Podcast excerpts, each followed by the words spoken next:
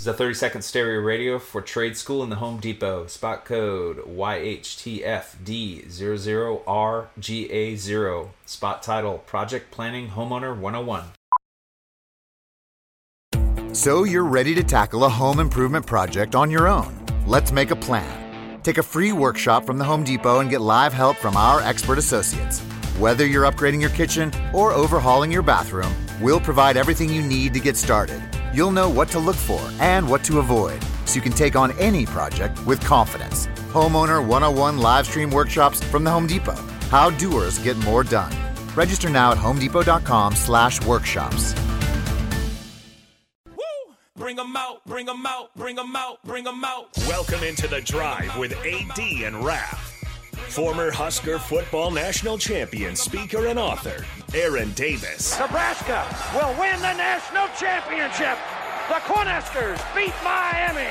It is history, 13 0, and bring that trophy back to Lincoln. Former Arena Football League quarterback, former head coach of the Capital City Crush, and guru of Husker football history, Chris Rapp. 25 straight wins for the Cornhuskers. One of the most dominating stretches in college football history. We may have seen one of the best teams in the history of college football tonight.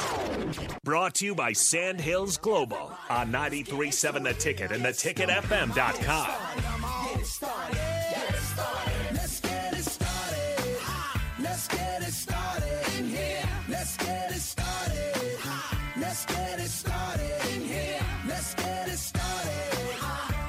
All right, we're back, everybody. This is the drive on 93.7 The Ticket. Say what you just said, Ref. Proudly sponsored by Sandhills Global. Sandhills Global is looking to fill hundreds of new openings in sales, traveling support, software development, web design, and more.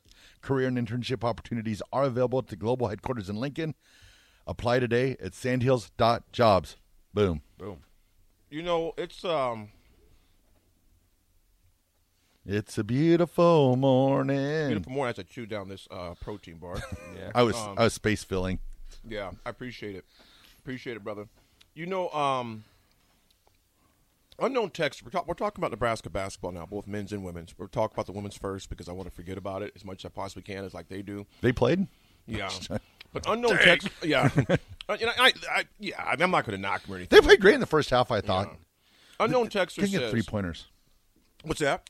Just couldn't get three They pointers to could. Hit, I want to. We'll, we'll get to look at their shooting percentage in a sec too, because like you said, like, they could not hit a bucket, man. Meanwhile, why they couldn't? Yeah, Caitlin Clark pulling from the from uh, literally from the logo. Yeah, pulling from the Nebraska once. logo. Yep. You know, she shot from Scotts Bluff.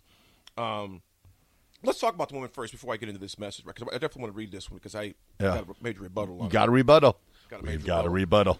Rebuttal. So the women's game, of course. Uh, first of all, to Nebraska fans, a big shout out to the Nebraska fans. Nick, correct me if I'm wrong. It was uh, actually make sure I'm saying it right. Record. The record for men's or women's game, right? No. for Record women's, for women. just women. ju- and it was just Nebraska. It was a program Yeah, record program. as well. Yep. Mhm. Program record. Yeah, I know it was pro- program only. Absolutely, program record. But Nebraska goes uh, falls to um, uh, to number seven Iowa, eighty to sixty.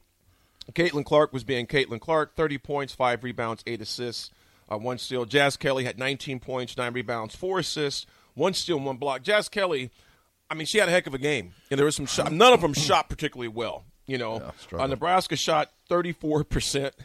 You're not going to win any game shooting 34% unless the team you're playing shoots 33%. Um, meanwhile, uh, Iowa Hawkeyes went. They shot 54%. They were 10 for 20 from three point range. Iowa was. Nebraska. Little You rough. guys ready for this? Little rough around the edges. Nebraska was seven for 33 from the three point stripe. Seven for 33. Uh, free throws were decent, but 60% is not going to get it done. Meanwhile, Iowa was six, six for seven. Uh, we out rebounded Iowa 35 27. Uh, so that was one bright spot about it.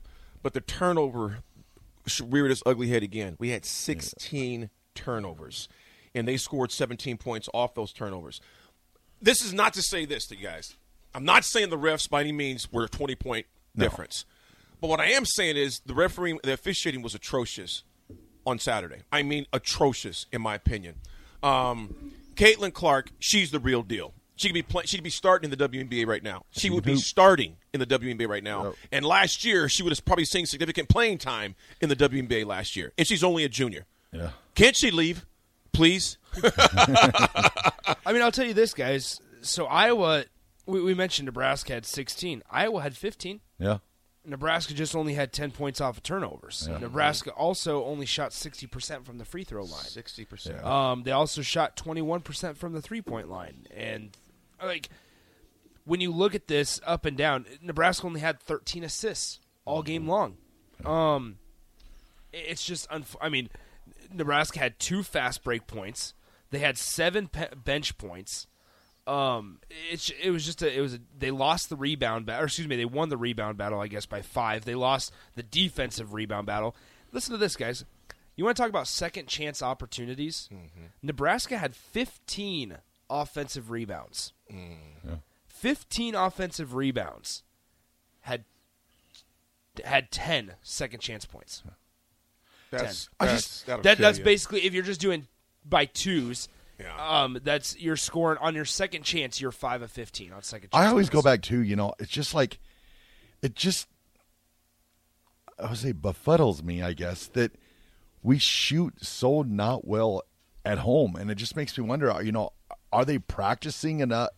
I feel like they should have more of a home field, uh, home court advantage when they're shot percentage wise. Like you hear seven for 33 Yeah. from three point range. It's like, I could see that maybe on the road, but you're a home game. This is your home court. This is where you should have an advantage. But I, th- I think I think there. I think maybe we underestimated how big of a loss Allison Weidner was going to be. Um, just having that that not to not to say that they're, the other ones aren't gritty like Jaz Shelley because Jaz Shelley can only do so much. I mean, Yeah. Jaz Shelley finishes with 19, 9, and four. Yeah. Um, on on the day. And that's while guarding number one Caitlin Clark and also being guarded by Caitlin Clark. Right. Um, but I, I think also it's just you're you're missing that player that can get to the hoop, or in this case, I guess second player that can get to the hoop whenever. Yeah. Allison Weidner was that type of Yeah. type of player.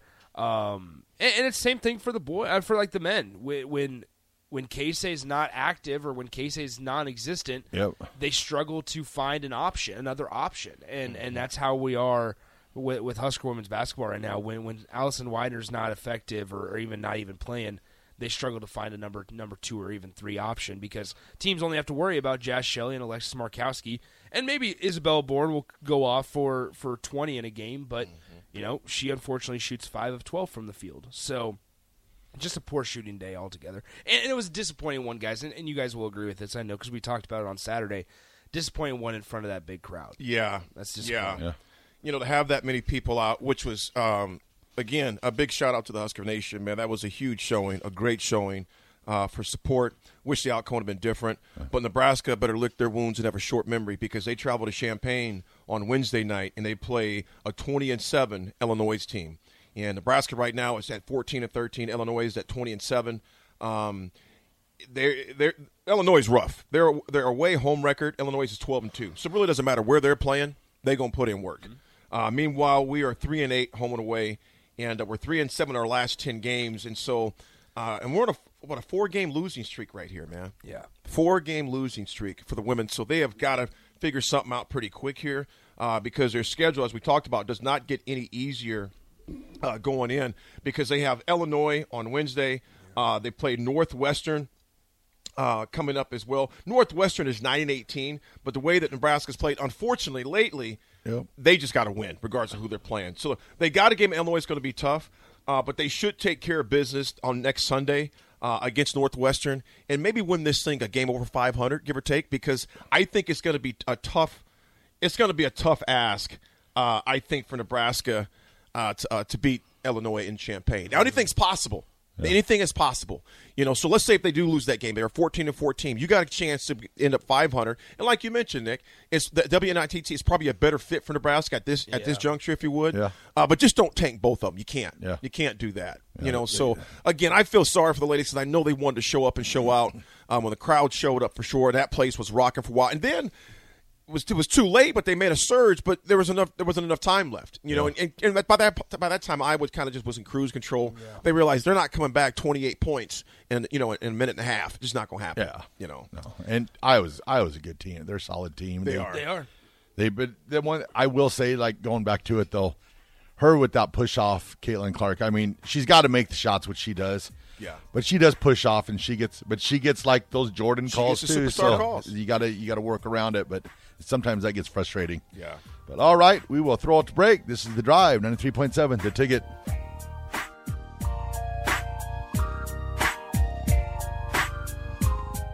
The Jeep Grand Cherokee 4xE. It's electrified. So you can boogie woogie woogie into the forest. Boogie. Boogie woogie woogie through the mud. Or boogie woogie woogie to work, where you boogie woogie woogie down the hall to your boss's office to tell him you quit. Sure got the boogie. Then you boogie woogie woogie to the elevator as he boogie woogie woogies after you, begging, Please, take me with you. The electrified Jeep Grand Cherokee 4xE. Learn more at Jeep.com. Jeep is a registered trademark of FCA US LLC. This is a 30 second stereo radio for trade school in the Home Depot. Spot code YHTFD00RGA0. Spot title Project Planning Homeowner 101.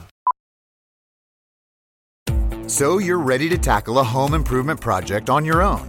Let's make a plan. Take a free workshop from the Home Depot and get live help from our expert associates. Whether you're upgrading your kitchen or overhauling your bathroom, we'll provide everything you need to get started. You'll know what to look for and what to avoid so you can take on any project with confidence. Homeowner 101 live stream workshops from the Home Depot. How doers get more done. Register now at homedepot.com/workshops.